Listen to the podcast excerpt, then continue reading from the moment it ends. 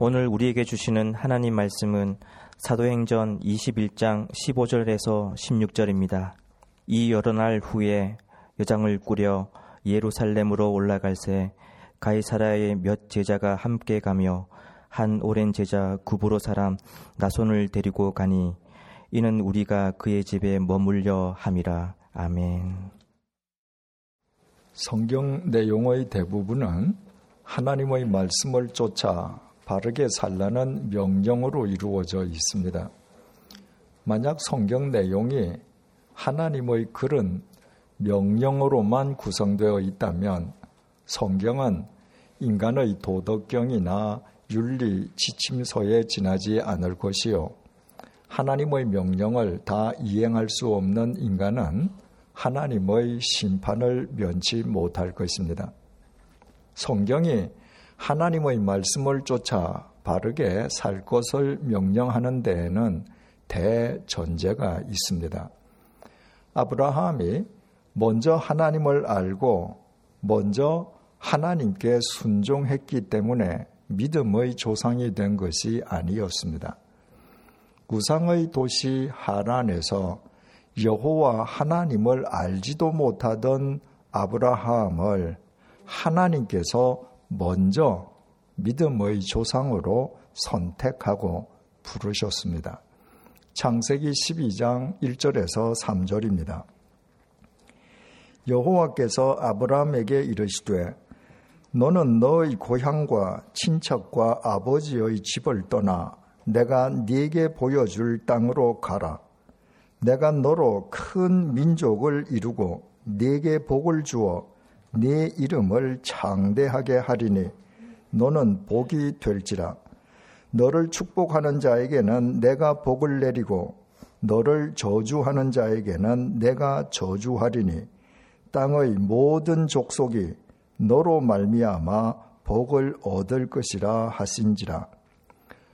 아브라함이 하나님을 알기도 전에 하나님의 은혜가 아브라함에게 먼저 임하신 것이었습니다. 아브라함은 하나님의 그 은혜에 이끌려서 하나님의 부르심에 순종할 수 있었습니다. 늙어서까지 자식이 없던 아브라함이 믿음의 조상 아브라함으로 그 존재가 완전히 새로워질 수 있었던 것은 전적으로 하나님의 은혜 덕분이었습니다. 아브라함의 아들은 이삭이었습니다. 이삭의 아내인 리브가가 쌍둥이 아들을 수태했습니다. 리브가는 어느 날 자기 태 속에서 쌍둥이들이 심하게 다투는 것을 느꼈습니다. 그럴 경우에 어떻게 해야 하는지를 알지 못한 리브가가 하나님께 기도드리자 하나님께서 리브가에게 말씀하셨습니다. 창세기 25장 23절입니다. 여호와께서 그에게 이르시되 두 국민이 내 태중에 있구나. 두 민족이 복중에서부터 나누이리라. 이 족속이 저 족속보다 강하겠고 큰 자가 어린 자를 섬기리라 하셨더라. 그 쌍둥이가 세상에 태어나기도 전에 그 쌍둥이가 아직 어머니의 태 속에 있을 때 하나님께서는 큰 자가 작은 자를 섬길 것이라고 말씀하셨습니다. 유태 사회는 철저하게 장자 우선 사회였습니다. 장자를 우선적으로 우대하는 사회였다는 말입니다. 아우들은 형들을 특히 장자를 섬기면서 살아야만 했습니다. 그런데도 하나님께서는 이 쌍둥이가 이 세상에 태어나서 자신들의 역량을 발휘하기도 전에 이 세상에서 선과 악을 행하기도 전에 장자인 형이 동생을 섬기게끔 하셨습니다. 하나님께서 태속의 동생을 먼저 선택하시는 은혜를 베풀어 주신 것입니다. 그 동생이 야곱이었습니다. 자기 목적을 위해서라면 거짓마저 서슴치 않던 야곱이 새로운 이스라엘로 거듭날 수 있었던 것 또한 그의 의지나 능력 이전에 하나님의 은혜로 인함이었습니다. 하나님께서 레위기 11장 45절을 통해서 이스라엘 백성들에게 내가 거룩하니 너희도 거룩하라고 명령하셨습니다. 하나님의 거룩하심처럼 너희도 거룩하라는 것입니다. 하나님의 거룩하심은 완전 무결한 거룩하심 아닙니까? 이 세상에 어느 인간이 완전 무결한 하나님의 거룩하심에 이를 수 있겠습니까? 만약에 하나님께서 이렇게만 명령하셨다면 죄인인 인간 가운데에 그 누구도 그 명령을 준행할 수 없습니다. 그러나 이스라엘 백성들에게 거룩할 것을 명령하신 하나님의 말씀 레위기 11장 45절의 전문은 이렇습니다. 나는 너희의 하나님이 되려고 너희를 애굽 땅에서 인도하여 낸 여호와라. 내가 거룩하니 너희도 거룩할지어다. 하나님께서 이스라엘 백성에게 이집트의 노예살이에서 해방되는 은혜를 먼저 베풀어 주셨습니다. 죄와 사망의 노예인 이스라엘 백성들을 당신의 거룩한 자녀로 구별해 주시는 은혜를 먼저 베풀어 주신 것입니다. 그러므로 하나님께서 이스라엘 백성들에게 내가 거룩함으로 너희들도 너희들 자력으로 거룩하거라 라고 말씀하신 것이 아니라 내가 먼저 너희를 나의 거룩한 자녀로 구별해 주었으므로 이제부터 너희도 나의 그 은혜를 쫓아 거룩한 삶을 살아라는 말씀이었습니다. 이집트의 노예였던 이스라엘 백성들이 죽음의 땅 광야를 넘어서 거룩한 약속의 땅 가나안 땅으로 입성할 수 있었던 것도 바로 하나님의 은혜로 인함이었습니다. 이처럼 하나님께서는 언제나 인간에게 먼저 은혜를 베풀어 주시는 아버지이십니다. 우리말 은혜라고 번역된 헬라어 카리스는 아무 조건 없이 거저 베푸는 호의를 뜻합니다. 만약에 내가 받을 만한 자격이 있어서 호의를 받는다면 그것은 내가 받아 마땅한 나의 권리이거나 대가일 것입니다. 그러나 아무런 자격도 없는 우리에게 오히려 심판받아 죽어 마땅한 죄인인 우리에게 하나님께서 예수 그리스도의 십자가 보혈을 통해 우리를 당신의 거룩한 자녀로 삼으시는 은혜를 먼저 베풀어 주셨습니다. 하나님의 그 은혜를 믿음으로 바르게 깨달은 사람이라면 바로 그 은혜 때문에 그 은혜를 힘입어서 그 은혜에 이끌려 주님을 쫓아 살아가지 않을 수 없게 됩니다. 주님의 그 은혜를 특히 더 크고 더 깊이 깨달은 사람일수록 더더욱 자신의 의지를 다해서 주님을 쫓아 살게 됩니다. 자신의 예루살렘 행을 눈물로 가로막고 나선 자기 일행과 빌립의 네 딸들을 바울이 질타했습니다. 13절입니다. 바울이 대답하되 여러분이 어찌하여 울어 내 마음을 상하게 하느냐? 나는 주 예수의 이름을 위하여 결박당할 뿐 아니라 예루살렘에서 죽을 것도 각오하였노라 하니 똑같이 주님으로부터 구원의 은혜를 입은 그리스도인들이었는데도 바울 일행과 빌리보의 네 딸들은 단지 바울의 예루살렘 행위, 결박과 투옥의 길이라는 이유만으로 바울에게 예루살렘으로 가지 말라고 그의 앞길을 눈물로 가로막았습니다. 반면에 바울은 주 예수의 이름을 위하여 결박당할 뿐만 아니라 예루살렘에서 죽을 것도 각오했습니다. 그 차이는 지난 시간에 살펴본 것처럼 주님의 은혜에 대한 깨달음의 깊이에 기인하고 있었습니다. 바울은 평소에 자기 자신을 죄인 중의 괴수로 여기고 있었습니다. 자기에게는 구원받을 만한 자격이 전무했다는 말입니다.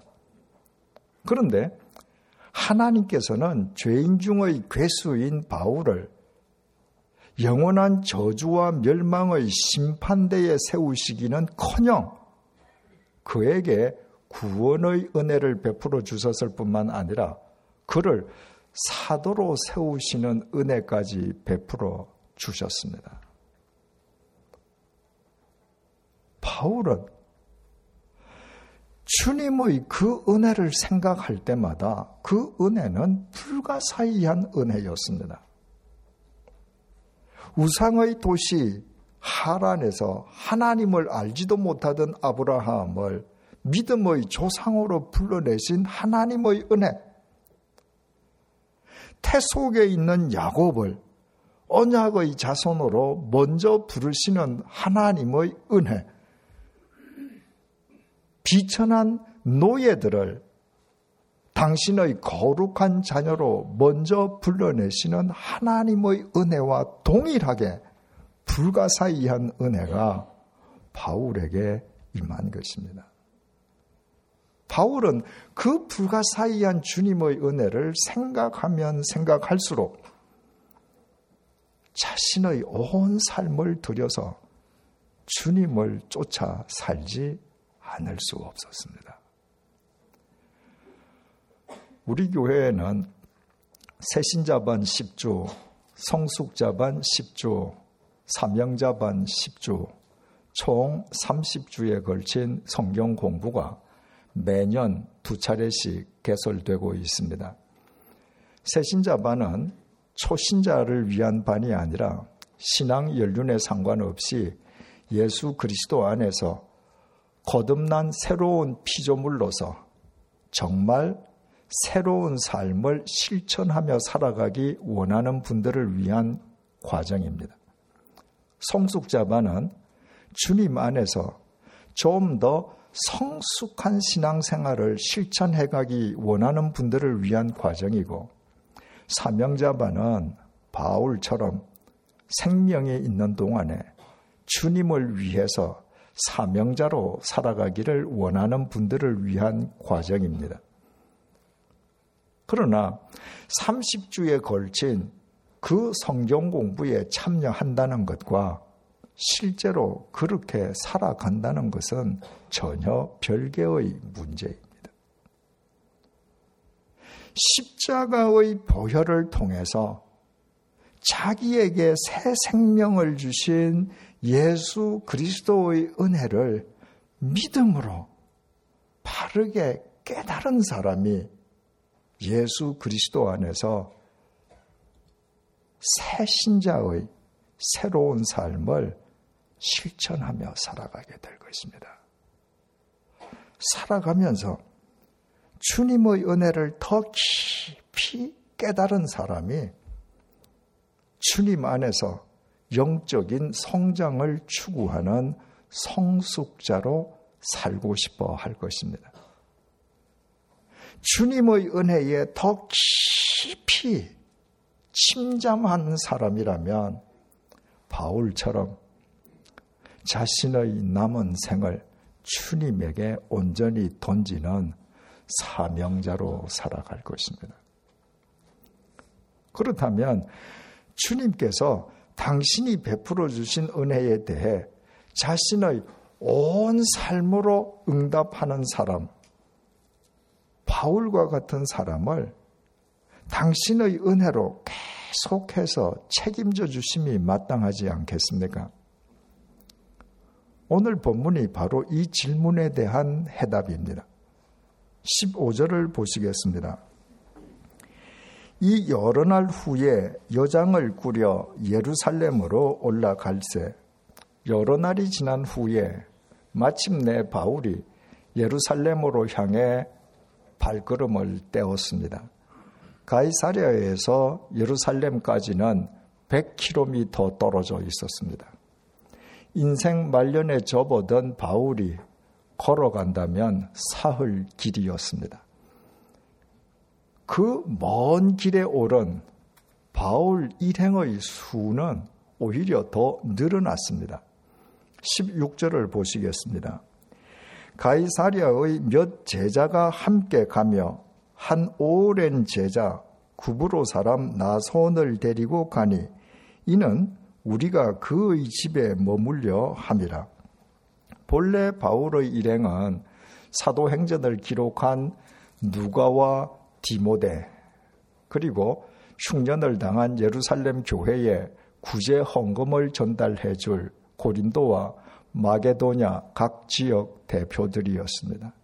그런데 예루살렘을 향해서 바울이 가이사랴를 출발할 때 가이사랴의 몇 제자들도 바울의 일행에 합류하였습니다. 그들 가운데에는 특히 구부로 출신의 나손이라는 사람도 있었습니다. 이때 나손이 왜 바울의 일행에 합류하게 되었는지 그 까닭을 본문은 이는 우리가 그의 집에 머물려 함이라고 설명하고 있습니다.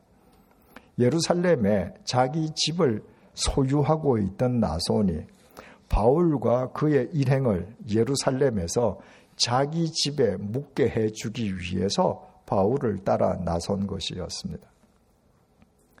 사도행전 20장 4절에 의하면 바울이 3차 전도 여행을 매듭 짓고 고린도를 떠날 때에 바울의 일행은 바울 자신을 포함해서 8명이었습니다. 그 8명에 마게도냐에서 누가가 합류해서 총 9명이 되었습니다. 거기에 바울이 가이샤라에서 떠날 때에 가이샤라의 몇 제자들까지 합류하였으므로 바울 일행은 최소한 10여 명이 된 셈입니다. 그들이 모두 한 집에서 머물기에는 적지 않은 숫자입니다. 그런데도 나소는 그들을 모두 자기 집에 묵게 해주기 위해서 길을 따라 나섰습니다. 나소는 예루살렘에 그 많은 사람들을 다 재워주고 먹여줄 만큼 큰 집을 소유하고 있었던 것입니다. 이를테면 나소는 부자였습니다. 지금 바울은 예루살렘에 벼슬을 따기 위해서 올라가는 길이 아니었습니다. 바울이 예루살렘에서 결박당하고 투옥당할 것이라는 것은 선지자 아가보를 통해 이미 공개된 사실이었습니다. 지킬 것이 많은 부자는 본래 따질 것도 많고 눈치 볼 사람도 많습니다. 그런데도 부자 나소는 예루살렘에서 유대인들에 의해 결박당하여 로마 군들에게 넘겨질 것이라는 바울과 그의 일행을 그 무엇, 그 누구도 개의치 않고 자기 집에서 재워주기 위해서 바울을 따라 가이샤라를 함께 출발했습니다. 구부로 출신의 나손이 예루살렘에 살면서 본문의 시점에 왜 가이샤라에 가 있었는지 가이사랴에서 나손과 바울이 어떻게 만났는지 나손이 바울과 그의 일행을 왜 예루살렘에서 자기 집에 모두 묵게 해 주려고 생각했는지 그 동기나 과정에 대해서는 본문이 전혀 설명해 주지 않습니다. 본문이 주고자 하는 메시지는 그런 부수적인 데 있지 않기 때문입니다. 오늘의 본문이 주고자 하는 메시지는 바울이 자신을 구원해 주신 주님의 은혜에 죽을 것도 각오하고 자신의 온 삶을 들였을 때 하나님께서 바울과 그의 일행이 예루살렘에서 머물 숙소를 책임져 주실 정도로 계속하여 그에게 은혜를 베풀어 주시고 계신다는 데에 있습니다. 앞으로 계속 살펴보겠지만 이때 예루살렘에 도착한 바울은 불과 일주일 정도 만에 체포당하고 맙니다. 그리고 2년 후에 로마로 압송당할 때까지 바울은 계속 감옥 속에 갇혀 있었습니다. 하나님께서는 바울이 예루살렘에 당도한 뒤에 체포당하기 전까지 겨우 일주일 동안 그의 일행과 함께 머물 숙소를 책임져 주시기 위해서 예루살렘에서 100km나 떨어져 있는 가이사랴에서부터 구부로 출신의 나손을 동원하시는 불가사의한 은혜를 바울에게 베풀어 주고 계시는 것입니다. 이처럼 바울에 대한 주님의 은혜는 결코 단 일회적으로 그치지 않았습니다. 교회를 짓밟던 폭도인 차기에게 구원의 은혜를 베풀어 주신 주님에게 바울이 자신의 삶을 드렸을 때 주님께서는 방금 우리가 본문을 통해 확인한 것처럼 바울에게 필요한 세심한 부분까지 책임져 주시는 은혜를 계속 베풀어 주셨습니다. 바울은 중단 없는 주님의 그 지속적인 은혜 속에서 자신의 의지와 뜻과 마음을 다해 자기를 송두리째 주님께 던져 드리는 우리가 알고 있는 바대로의 위대한 사도 바울이 될 수 있었습니다. 그래서 예수 그리스도의 십자가의 보혈을 통해서 구원의 은혜를 먼저 입은 우리는 주님께서 우리의 삶 속에 날마다 계속해서 베풀어 주고 계시는 주님의 은혜를 헤아려 볼 수 있는 눈을 지니고 살아야 합니다. 주님께서 아무리 계속 은혜를 베풀어 주셔도 그 주님의 은혜를 은혜로 헤아려 볼 줄 아는 눈을 지니지 못하면 우리의 의지나 노력만으로는 사명자나 성숙자는 고사하고 일평생 새신자로도 살 수 없습니다. 2주 전의 일입니다. 2부 예배가 끝난 뒤에 엘리베이터에서 만난 한 젊은 여성도님이 제게 말을 했습니다. 자기 남편의 삶이 회심 이전의 저와 똑같았답니다. 지나간 제 삶처럼 엉망이었다는 말입니다. 그런데 최근에 하나님의 은혜로 남편이 변화되어 완전히 새 사람이 되었답니다. 그리고 남편이 100주년 기념 교회에 가서 예배를 드려보자고 해서 그날 처음으로 우리 교회를 찾아와서 예배를 드렸다고 했습니다. 자동차를 이동시키기 위해서 먼저 나간 남편은 직접 보지 못했지만 남편의 변화에 대해서 말하는 그 성도님의 얼굴에는 감격의 생기가 역력했습니다. 저는 그 성도님의 감격을 그대로 느낄 수 있었습니다. 평소에 남편이 엉망인 삶을 산다면 가장 속상해 했을 사람은 그 남편과 한 몸을 이룬 아내 아니었겠습니까? 엉망이었던 남편의 삶이 새로워졌다면 세상에서 가장 기뻐했을 사람 역시 아내 아니었겠습니까? 그러나 아내의 감격과 기쁨이 아무리 컸다 할지라도 당사자인 남편의 감격과 기쁨보다 더 클 수는 없습니다. 자기 자신도 어쩔 수 없었던 자기 삶을 새롭게 해주신 주님의 은혜를 생각할 때마다 그 남편이 얼마나 감격하고 감사하겠습니까? 그 남편이 하나님의 그 은혜를 잊지 않는다면 그는 일평생토록 주님의 뜻을 따라 살기 위해 누구보다 애쓰는 사람이 될 것입니다. 그 젊은 여 성도님은 예전에 제가 어떻게 살았는지 마치 곁에서 지켜보기라도 한 것처럼 자기 남편의 삶이 회심 이전의 저와 똑같았다고 했습니다.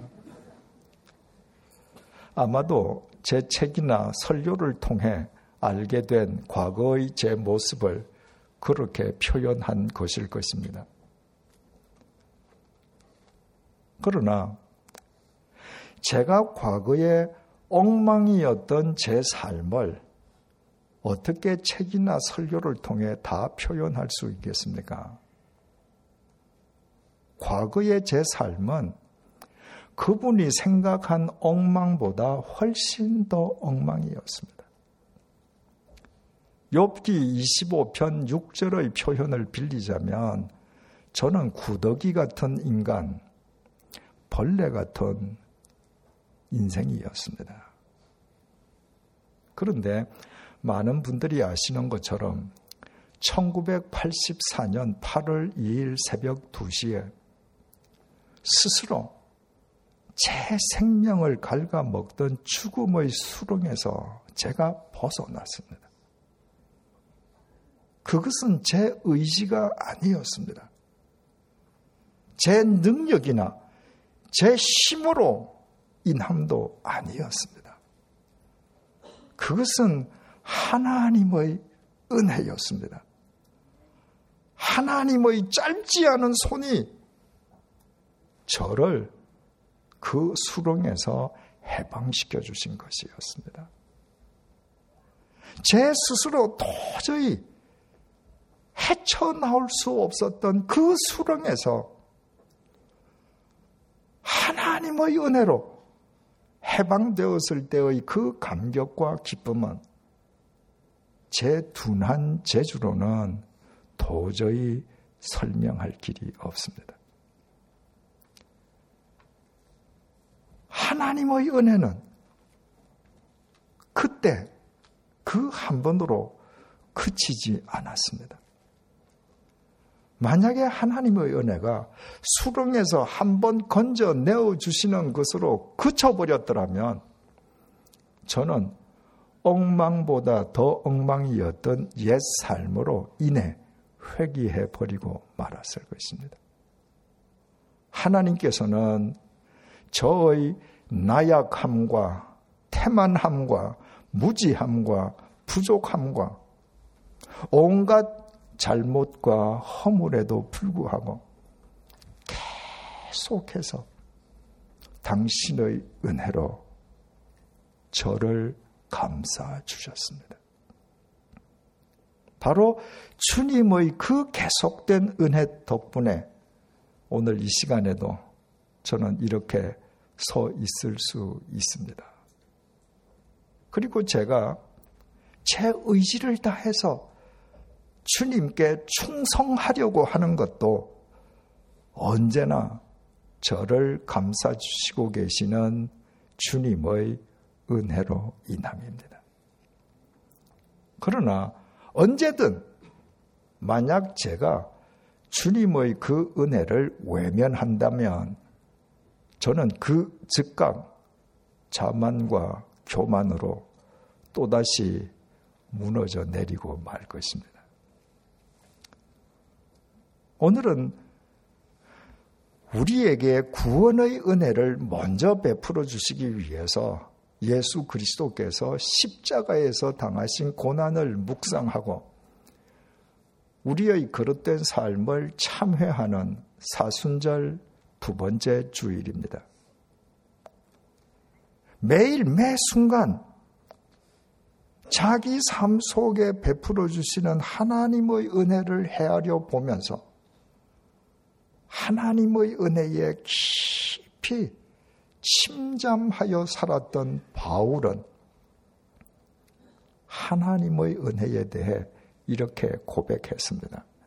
로마서 8장 32절을 세번역 성경으로 읽어 드리겠습니다. 자기 아들을 아끼지 않으시고 우리 모두를 위하여 내 주신 분이 어찌 그 아들과 함께 모든 것을 선물로 거저 주지 않으시겠습니까? 우리말 선물로 거저 주다라고 번역된 헬라어 동사 카리조마이가 은혜를 뜻하는 카리스에서 파생된 단어입니다. 그렇지 않습니까? 우리에게 구원의 은혜를 척근 없이 거저 베풀어 주시기 위해서 당신의 독생자를 십자가의 제물로 내어 놓으시기까지 한 하나님께서 어떻게 우리에게 필요한 은혜를 매일 매 순간 우리의 삶 속에 베풀어 주시지 않겠습니까? 시인은 시편 121편을 통해서 하나님의 은혜를 이렇게 노래했습니다. 내가 산을 향하여 눈을 들리라. 나의 도움이 어디서 올까? 나의 도움은 천지를 지으신 여호와에게서로다. 여호와께서 너를 실족하지 아니하게 하시며 너를 지키시는 이가 졸지 아니하시리로다. 이스라엘을 지키시는 이는 졸지도 아니하시고 주무시지도 아니하시리로다. 여호와는 너를 지키시는 이시라. 여호와께서 네 오른쪽에서 네 그늘이 되시나니 낮의 해가 너를 상하게 하지 아니하며 밤의 달도 너를 해치지 아니하리로다. 여호와께서 너를 지켜 모든 환난을 면하게 하시며 또 네 영혼을 지키시리로다. 여호와께서 너의 출입을 지금부터 영원까지 지키시리로다. 눈을 들어 보십시오. 천지를 창조하신 하나님의 손은 결코 짧지 않습니다.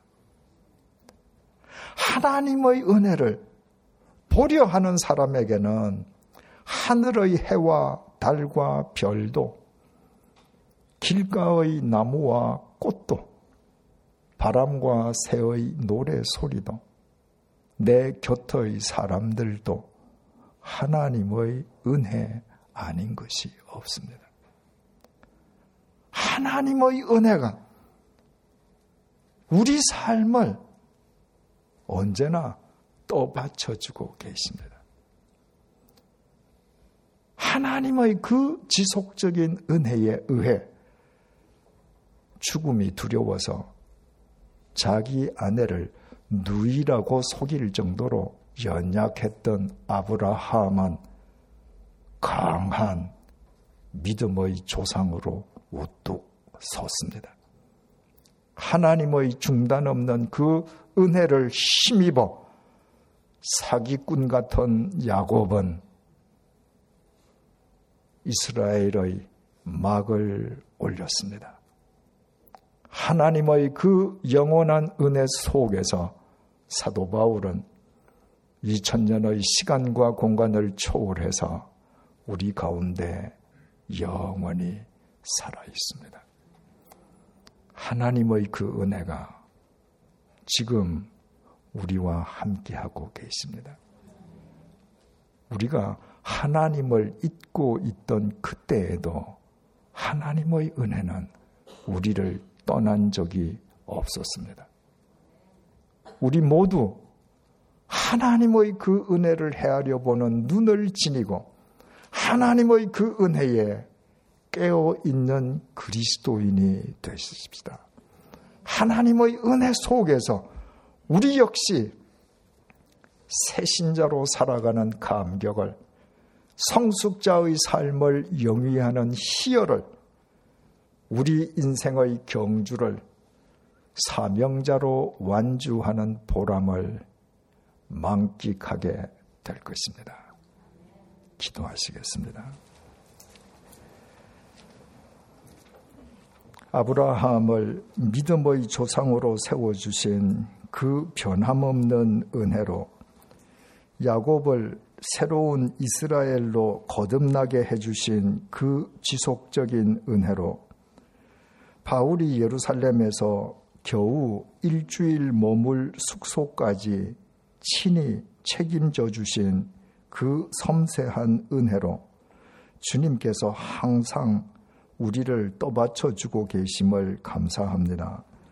내가 주님을 잊고 있던 그때에도 주님의 따뜻한 은혜로 계속하여 나를 감싸고 계셨음을 감사합니다. 이제부터 주님의 그 은혜에 날마다 깨어 있게 해 주십시오.